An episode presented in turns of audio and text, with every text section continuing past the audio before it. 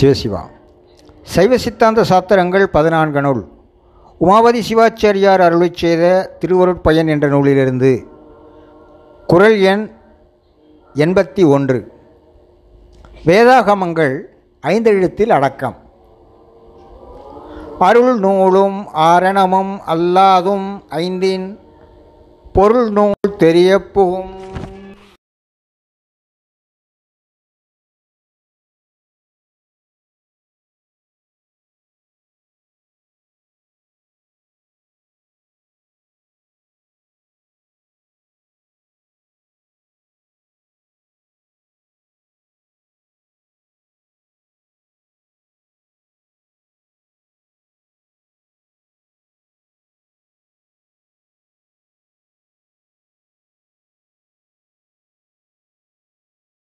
புகும் ஐந்தின் பொருள் நூல் தெரியப்போகும்.